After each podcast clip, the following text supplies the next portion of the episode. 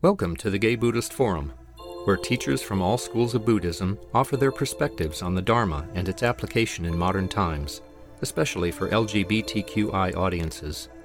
These talks are offered freely to the world and made possible by appreciative listeners. If you would like to support our efforts to share the Dharma with underserved audiences, please visit gaybuddhist.org. There you can donate, find a list of upcoming speakers, or enjoy many hundreds of these recorded talks dating back to 1996. So welcome everyone to Gay Buddhist Fellowship. Our format today is uh, a little bit different, as you might have noticed, at least in the layout. Um, we're going to have our Dharma talk at the beginning because it transitions well into our half-hour meditation. So I'm just going to flip it. We'll still have, uh, you know, if, if you need to get up and stretch or use the uh, facilities, just do that at any point. Um, we can do that as a transition to the, uh, the meditation as well. So uh, we'll start there, and why don't we start now introducing ourselves, and then I'll introduce our speaker. Just go around uh, by name. My name is Tom Bruein. William, Eric, David, Alza, Devin, Daniel, Kurt, David. My name is Patrick. David, My name is Harley. My name is Brian. my name is Fred, My name is Cass. Peter, Jose, Jack. Andreas, My name is David. I'm Jay. My name is Roy. Lee Robbins. Wonderful. Um, so it's my pleasure today to introduce John Mifsud. John has studied insight meditation for over nine years and recently completed the East Bay Meditation Center's Commit to Dharma program led by Larry Yang. He is currently in the Community Dharma Leaders Training Program at Spirit Rock.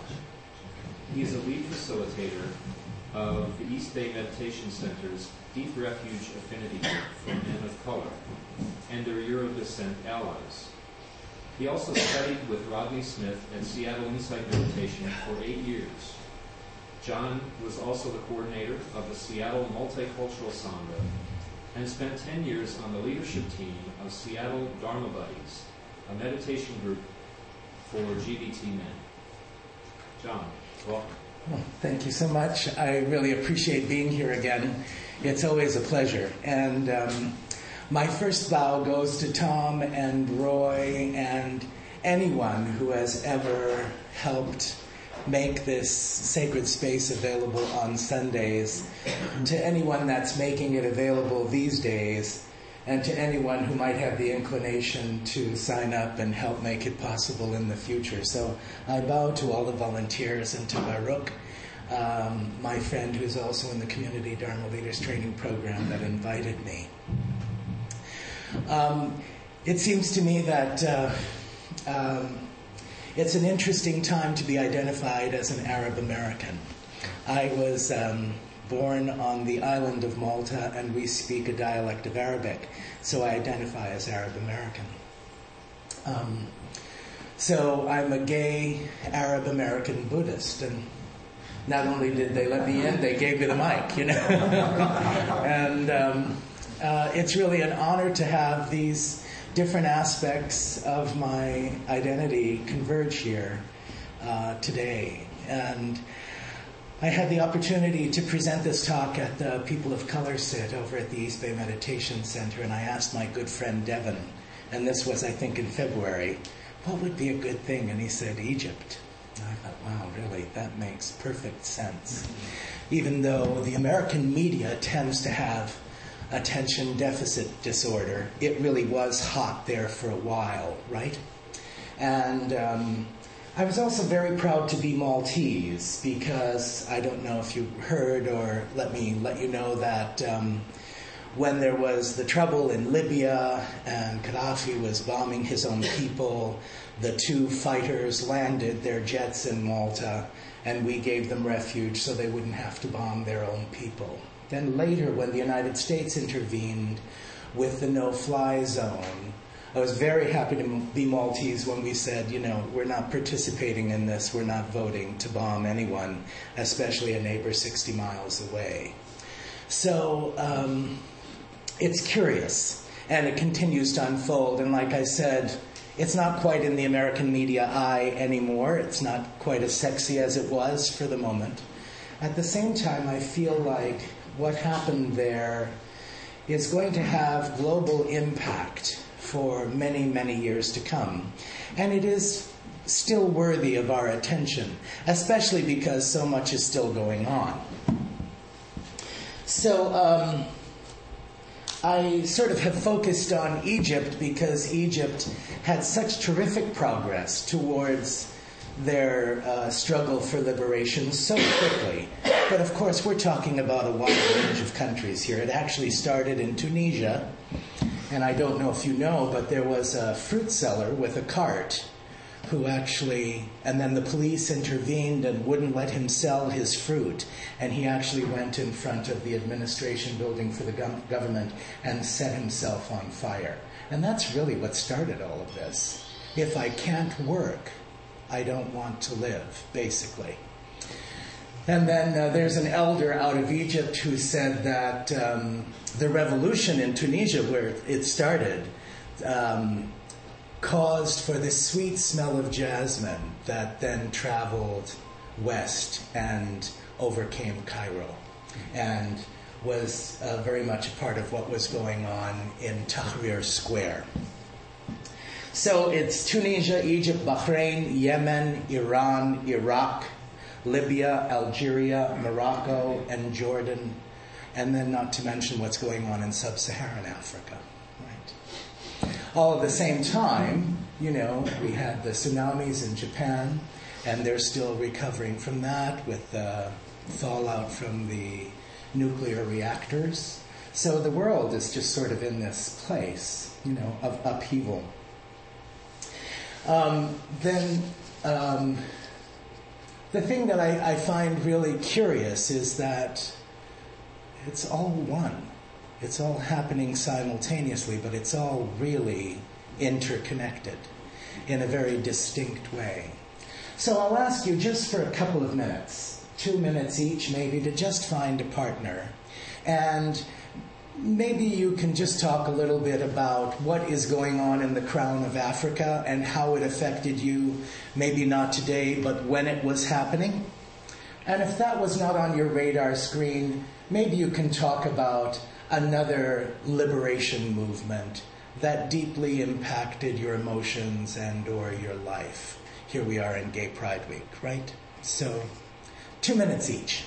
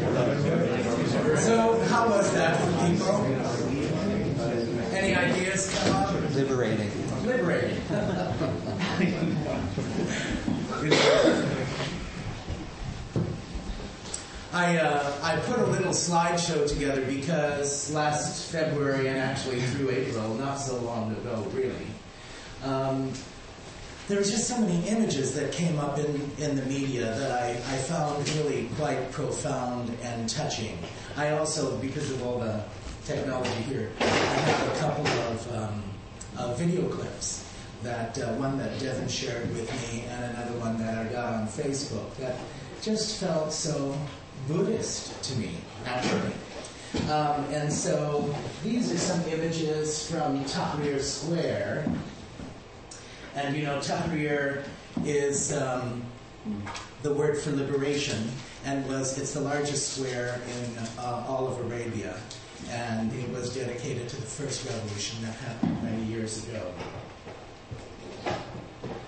I was delighted to see how I just, you know, uh, I just saw this thing that the, the most effective re- resolu- uh, revolution has a laugh track. And even through all of the stress of what was going on there, people retained their sense of humor. Actually, they were thriving on it. Um, and it was just so nice to see.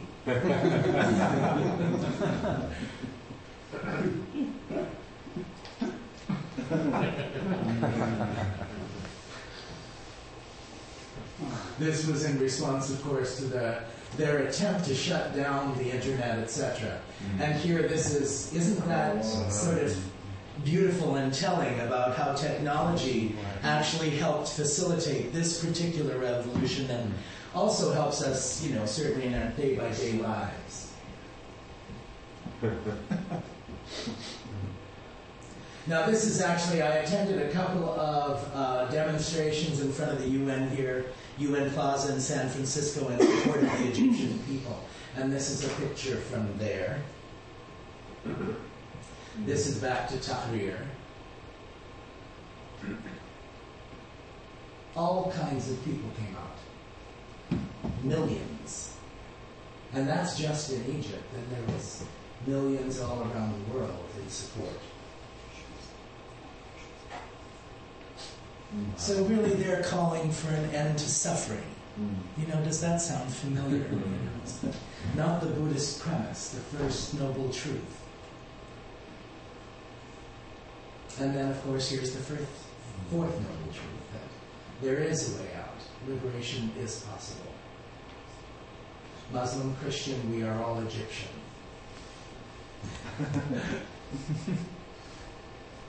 then here's Tahrir Square.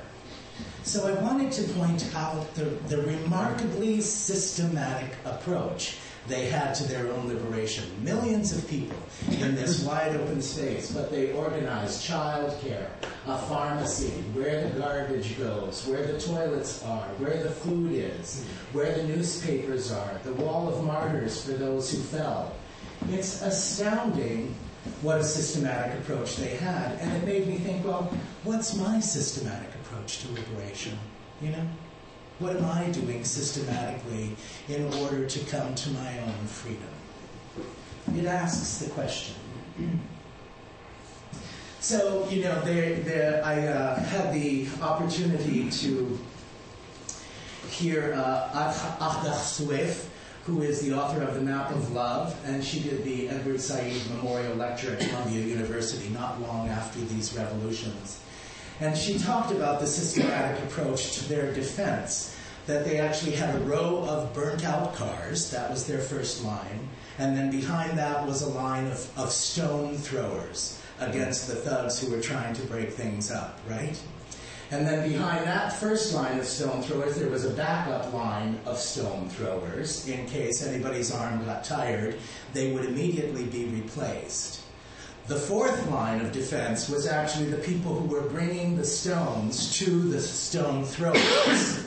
Right? That was the fourth. And the fifth, of course, was the elders who were digging up the pavement because it's the only ammunition they had. I just find that so moving. You know, they dug up the street to, because they were so longing to be free. What are we willing to do? And there's the crown of North Africa. Now, if you clicked on any of these things, I found it on the web. It would either be video or a sound bite. These are all places where demonstrations have occurred. So you can see that, that the crown of that continent is on fire for freedom.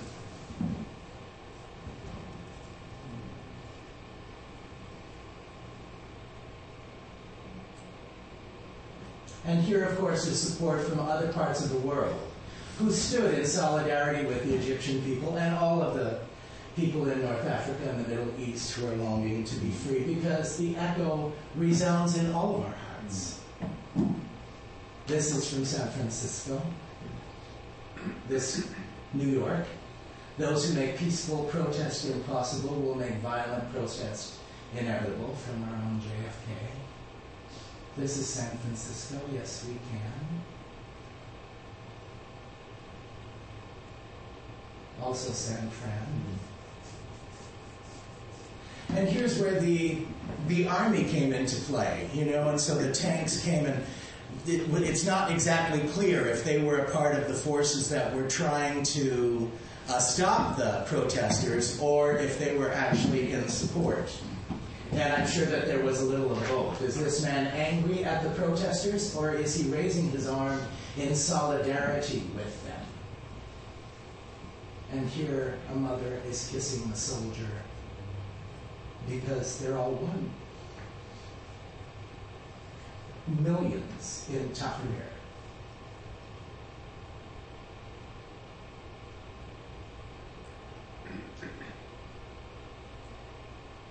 And here's the thumbprint because think about it. In five weeks, five or six weeks, they went from this oligarchy to voting in six weeks. And here she's doing her thumbprint for the ballot. This gentleman is over 80 years old. He's never voted in his life. And because of this systematic approach to liberation, he had the opportunity. 80 years old. There we go. So, in the Quran it says, I will not change the condition of people until they change what is in themselves. I'd like to share with you now um, a video that I saw on YouTube, and um, I'm hoping that you will be able to hear it. This is a young activist out of Tahrir Square.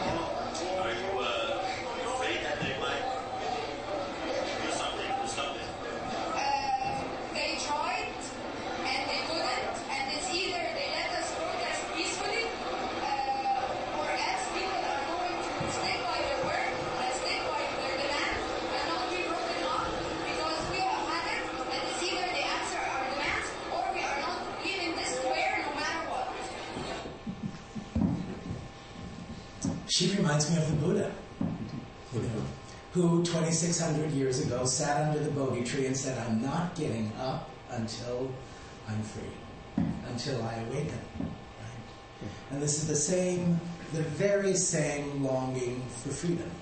Right? I'm so grateful that today I get to sit in my home in Oakland and I get to actually experience the power of the voices of the activists from Tahrir, and we get to share them here today. What a luxury we have to sit here in shared identity. Regardless, even though Egypt's now got a vote and they voted on a constitution, we don't really know the outcomes of all those things. But what about our queer brothers and sisters in those countries, even after the revolutions? What we've got is quite remarkable in the context of our own liberation we get to sit here in the safety of um, our shared identity here in San Francisco every Sunday. You know, I was just at the last couple of weeks ago. I was at uh, the community Dharma leaders with my good friend Carol in the back there. Uh, we had a week long retreat in uh, Yucca Valley over at Joshua Tree, and there was a woman from Arkansas who said that her community, her Sangha, her Buddhist Sangha, has to sit on the down low in Arkansas. Mm.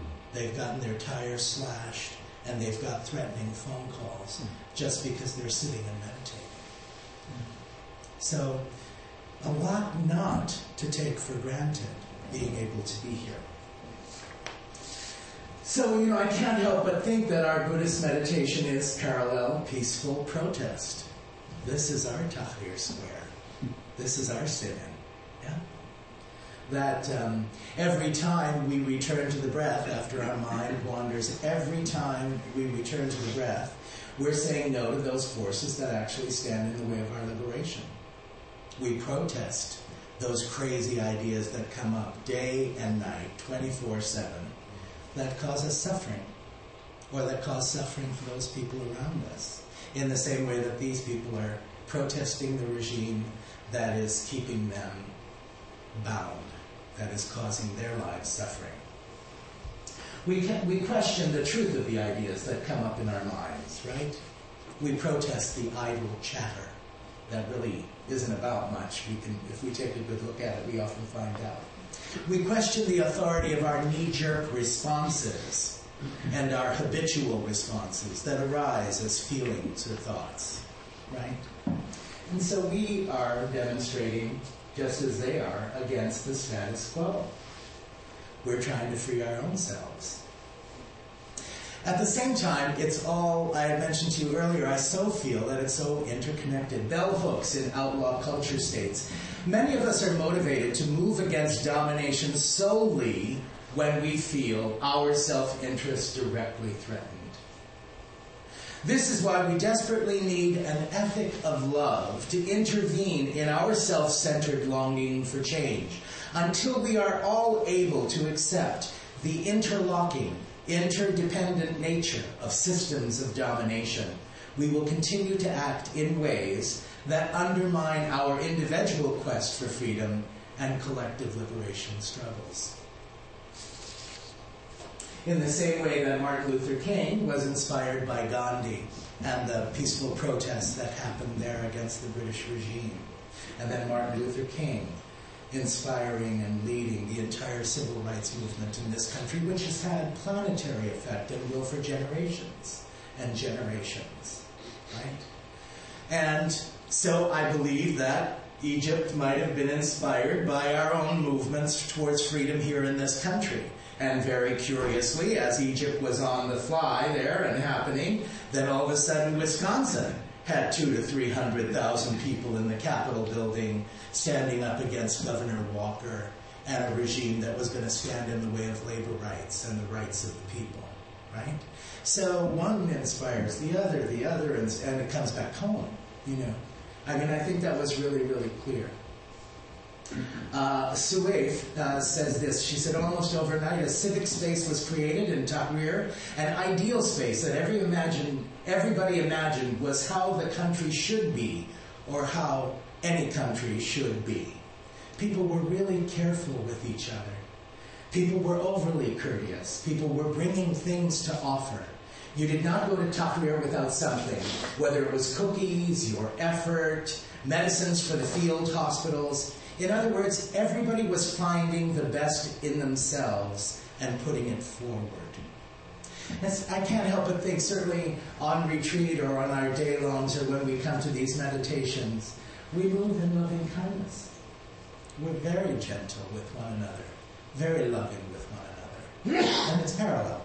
It is distinctly parallel. So, I want to break you into uh, maybe triads this time and just take about nine minutes, maybe a couple of minutes each, two, three minutes each. And this time, I would like for you to share as much as you can or are willing. People can pass if they don't feel comfortable, and that's okay. What are the things that stand in the way of your own personal liberation? Mm. What are the Mubaraks of your mind? Mm. The Governor Walkers of your mind, right? So, not only what are they, but what can you do to move beyond them, to move through them, to increase your own liberation? So, how has this Egyptian revolution, how is it happening in your own heart? Right? Just about three minutes each. I'll, um, I'll just raise my voice a little bit to let you know when three minutes is up so that you can switch and everybody get who wants to gets a chance to speak. Groups of three.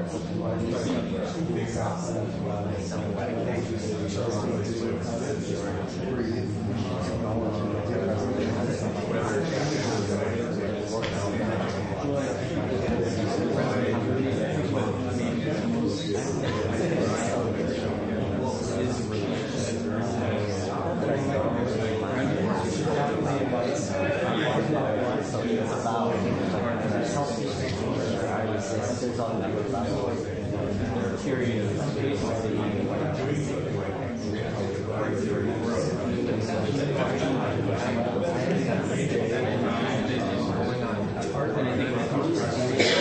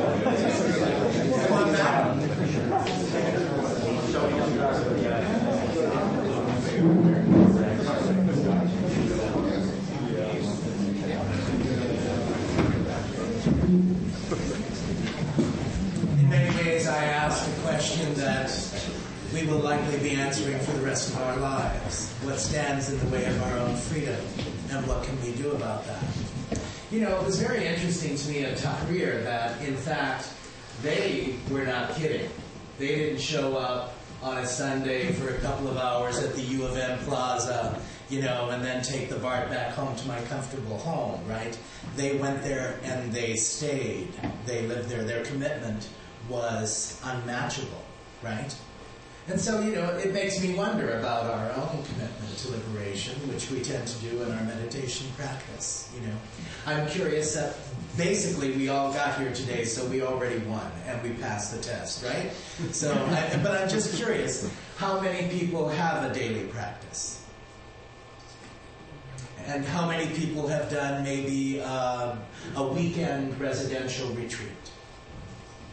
And how many people have done more than a week? Have done, have done a week, seven days, nine days, ten days? And how many people have done more? Months, sometimes people sit, right?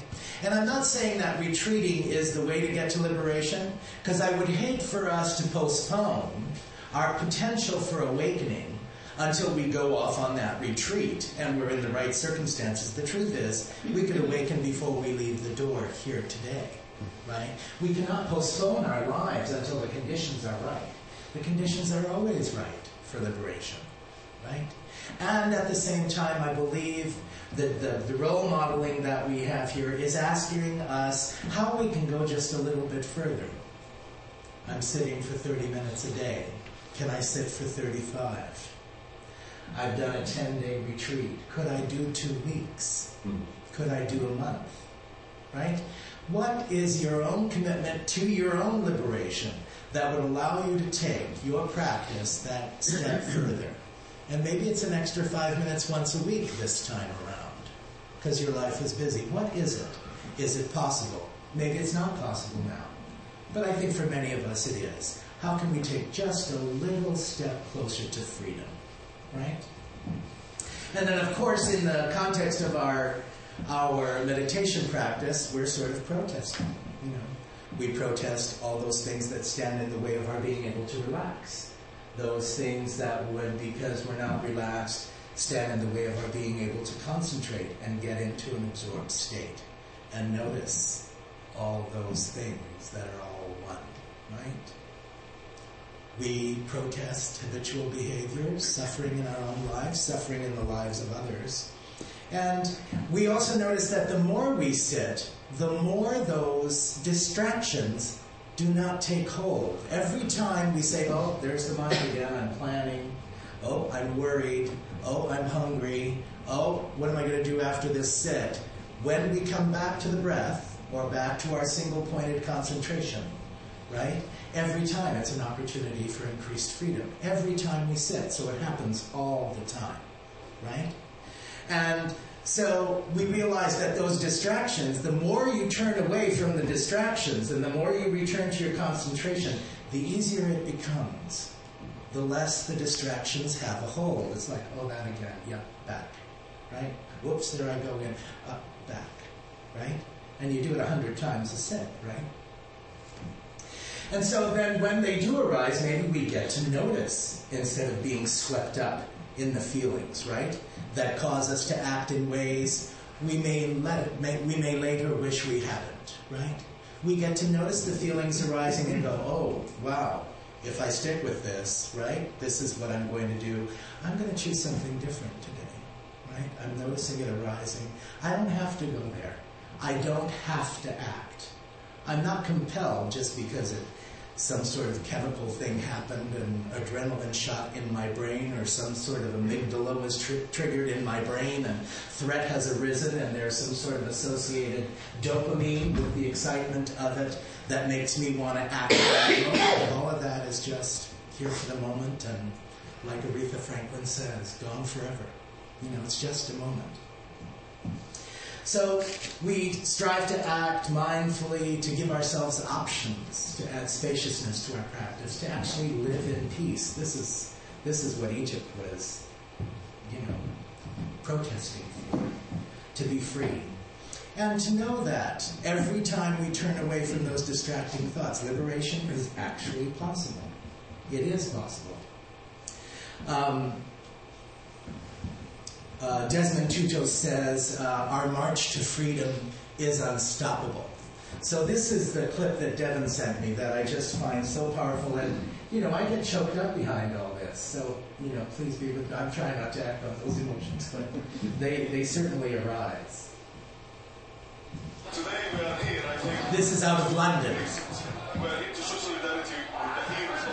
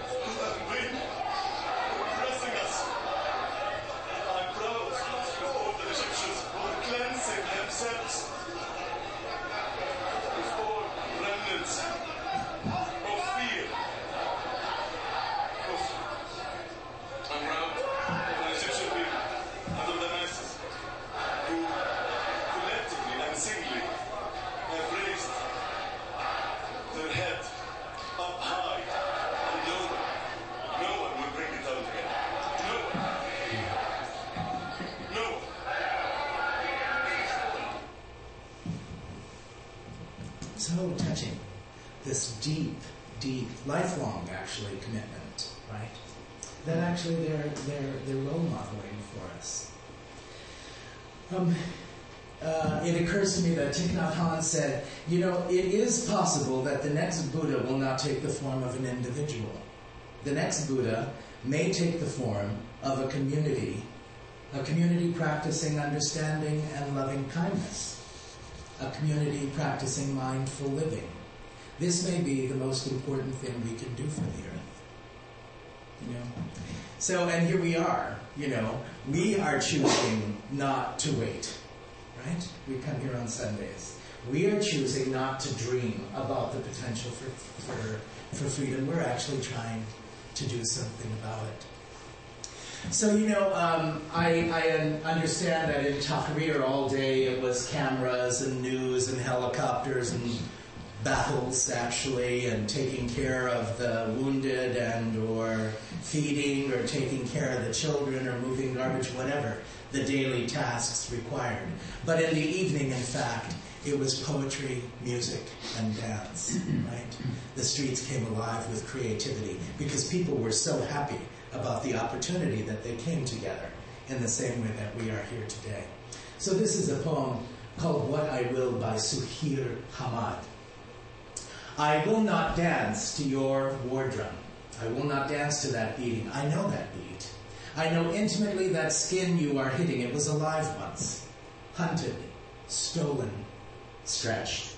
I will not dance to your drummed up war. I will not hate for you, or even hate you.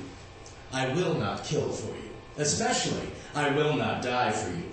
I will not mourn the dead with murder nor suicide. I will not side with you or dance to bombs because everyone is dancing. Everyone can be wrong. Mm-hmm. Life is a right, not collateral or casual. I will not forget where I come from. I will craft my own drum, gather my beloved near, and our chanting will be our dancing. Our humming will be drumming. I will not be played. I will not lend my name nor my rhythm to your beat. I will dance and resist, and dance and persist. This heartbeat is louder than death. Your war drum ain't louder than this breath.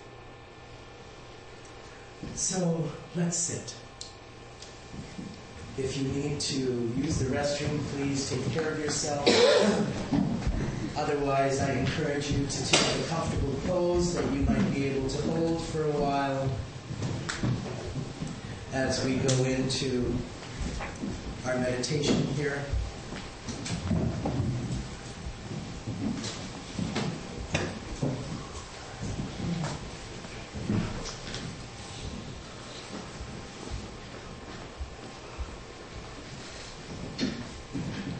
And thinking about all the that has come through this room today, your voices, the voices from Egypt and mine, all together, a few deep breaths might put them all at ease and calm and quiet. And although they inform our minds and hearts in this moment, we can also let them go. and move to our single pointed concentration. The breath, wherever it may be, in the nostrils, the rise and fall of the belly. Recognizing that at this moment, right here, right now, this is our very best next step towards liberation.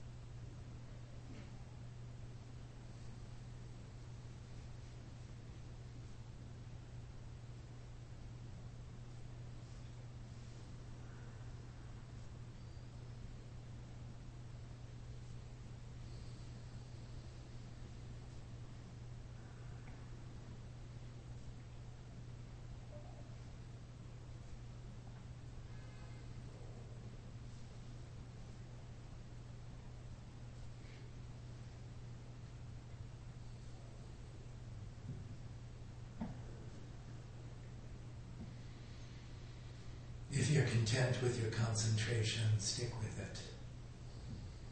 Allow my breath, my voice to fade into the background. If ideas have arisen, you might choose to let them go. A train passing by. Let it pass. Don't get on board.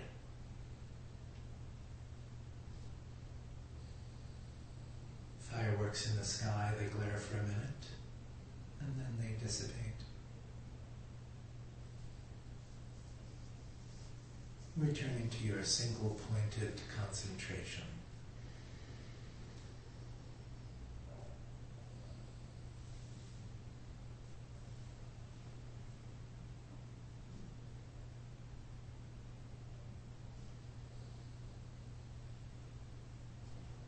Committed to the freedom we find in this practice.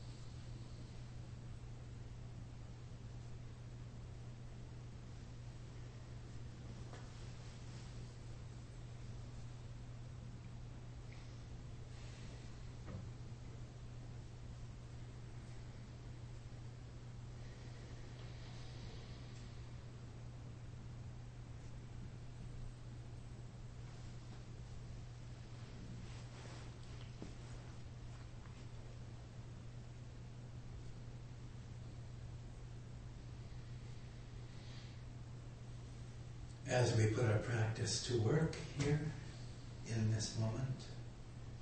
Again, if you're content with your concentration, stick with it. And the invitation is to possibly move from single pointed concentration to choiceless awareness. Noting all the sensations and phenomena arising in this moment. The breath in and out, a flutter in the eyelids, a growling stomach, the breath of your sibling next to you. Hands on thighs, feet on the floor,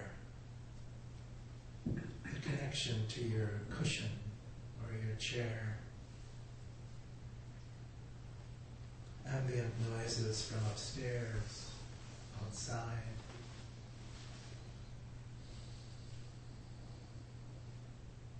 They all comprise the reality of this moment.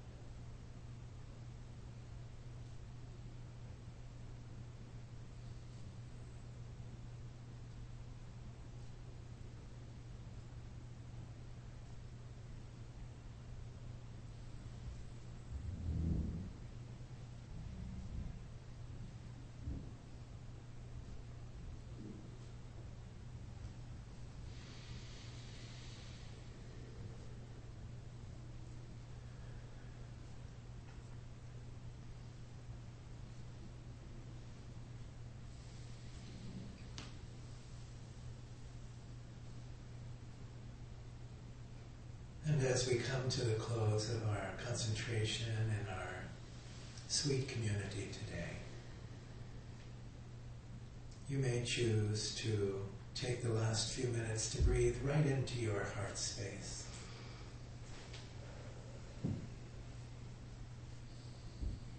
Can you hear your heartbeat? Can you sense it?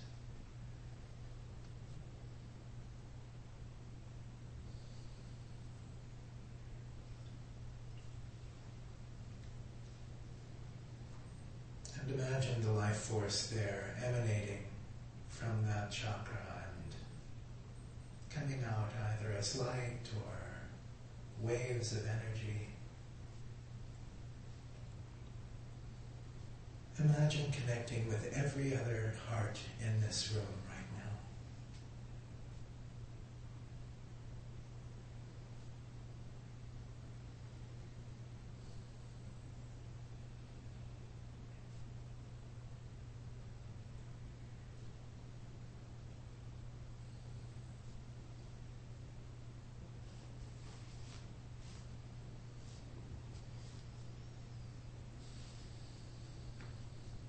Notice the power of our field of energy.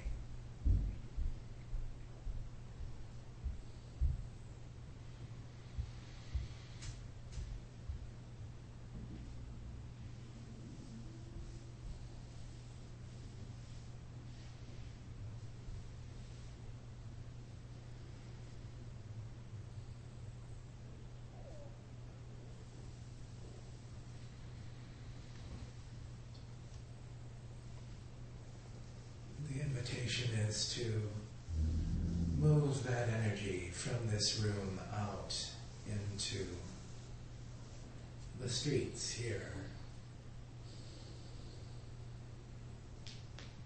Connecting with all of our Peruvian brothers and sisters who came out to vote and likewise exercise their choices towards liberation.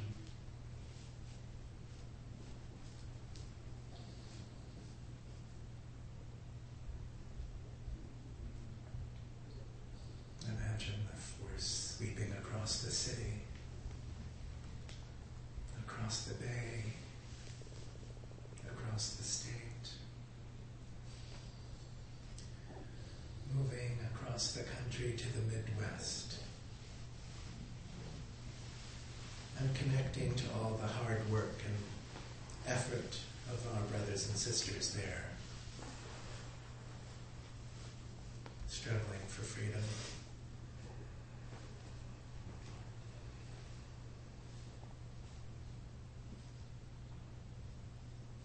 going north and south. All the movements and effort for freedom happening all across the continent.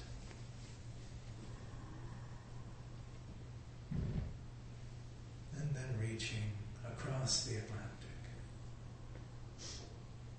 to the crown of North Africa.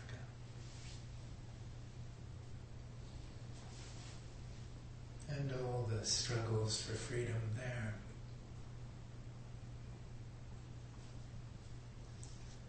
And all of our queer brothers and sisters there also, struggling for freedom in the midst of their own national struggles for freedom.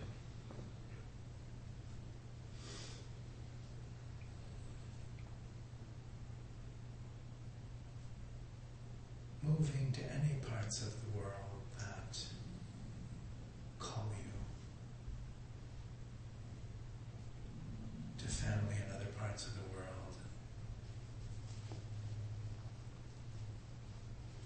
Or liberation movements that resonate in your heart. Connect.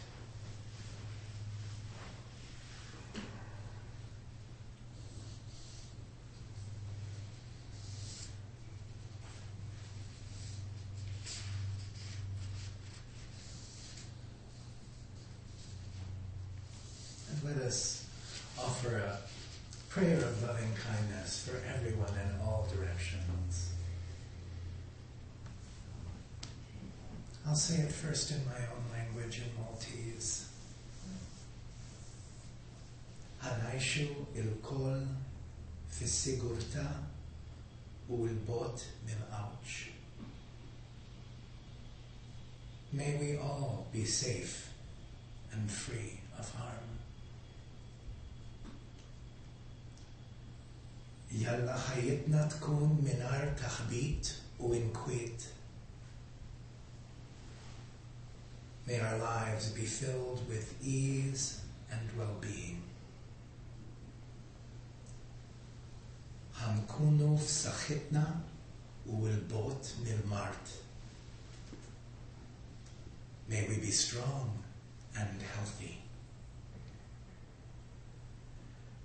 Yalla nigru fisserchan il moch uneshu bislim f'albna.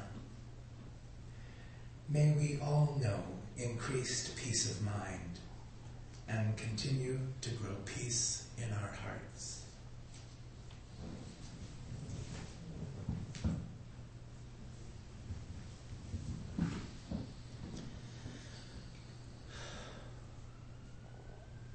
What do we want freedom?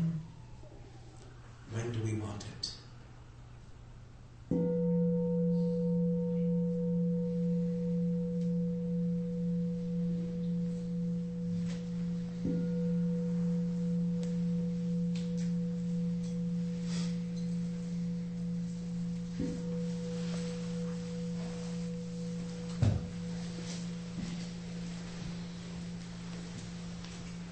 Thank you.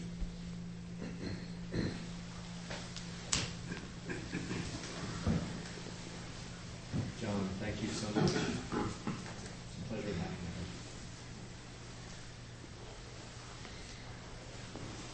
Do we have any announcements? Cass?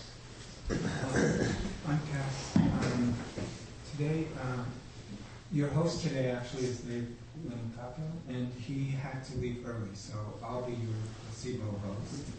And um, please stay and enjoy the fellowship of the Sangha. There's tea and uh, refreshments provided by Dave. That's. Um, there's a sign-up sheet for mm, snail mail and email um, on the credenza in the corner. And,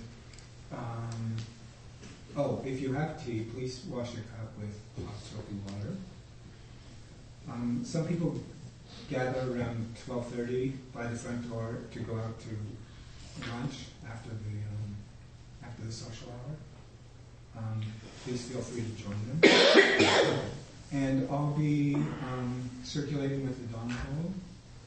Um, please feel free to contribute whatever you choose to help this song for needed expenses, five to eight dollars, generally recommended. Um, but whatever your heart chooses to offer. And I think that's it. Roy? Thank you once again, John, for today. Our speaker next Sunday will be Eve Decker. Um, I'd also like to announce that um, just uh, you can save the date on your calendar if you like for our annual fall retreat. This will be September 16th to 18th. Um, this is our 20th annual retreat, and so our theme this year is gratitude. Um, we will once again return to the beautiful retreat center at Vajrapani Institute, nestled in the Santa Cruz Mountains near Boulder Creek. And registration will open in July, and the 35 spots always fill up. So please mark your calendars if you wish to attend. It will, um, that weekend, it'll be Friday afternoon to Sunday afternoon. And we'll have flyers on that soon. I've also been fortunate and I'm grateful to have been invited to the Gay Buddhist Sangha, July 17th. I'll do the same presentation if you know anyone that might direct that way. Over at the Hartford Street Zen Center at 3 o'clock. And uh, John mentioned it, but uh, the parking was a little difficult today because um, our brothers and sisters from Peru are voting for the president down at the uh, college at the end of the corner. So they have an opportunity, even though they're ex- expatriates, to uh, cast their vote. And this is the last time, by the way, because this is the second time that happened. And I checked and I said, are they going to do this again? They said, no, no, this is it. Surprise! We're here.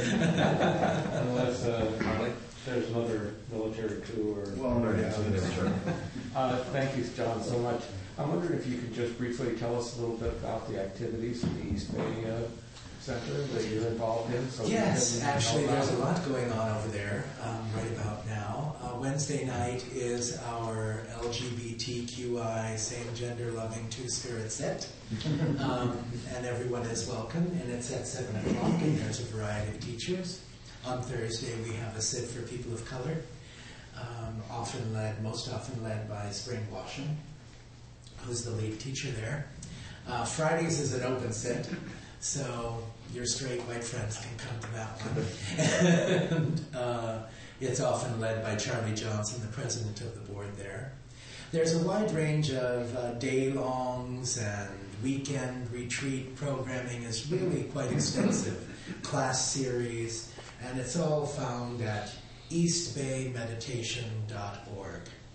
And we're in a small room, not too much larger than this one at this point, but we find ourselves, we've outgrown it. Registrations now are sometimes close uh, towards 200 people for a day long, and we can't fit but 96 in the room because of fire code. So we're hoping to expand and actually move to a larger space upstairs in the same building. So we're right now in the middle of a Dharmathon. There, if, you go to the website, you'll see that there's a big fundraising effort, and there's going to be a meditation practice for 24 hours, and people are signing up and getting people to sponsor them to raise money for this expansion. Thank you. Anything else?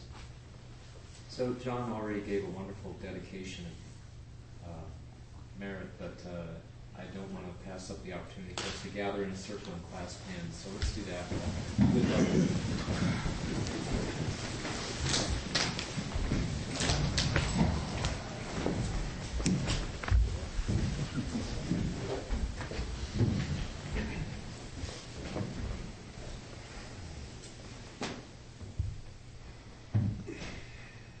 By the power and the truth of this practice, may all beings have happiness and the causes of happiness.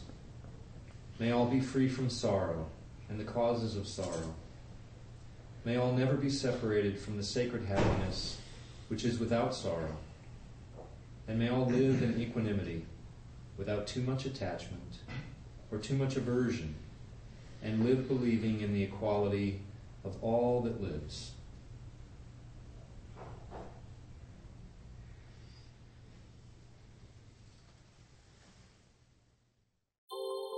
Thank you for listening to the Gay Buddhist Forum.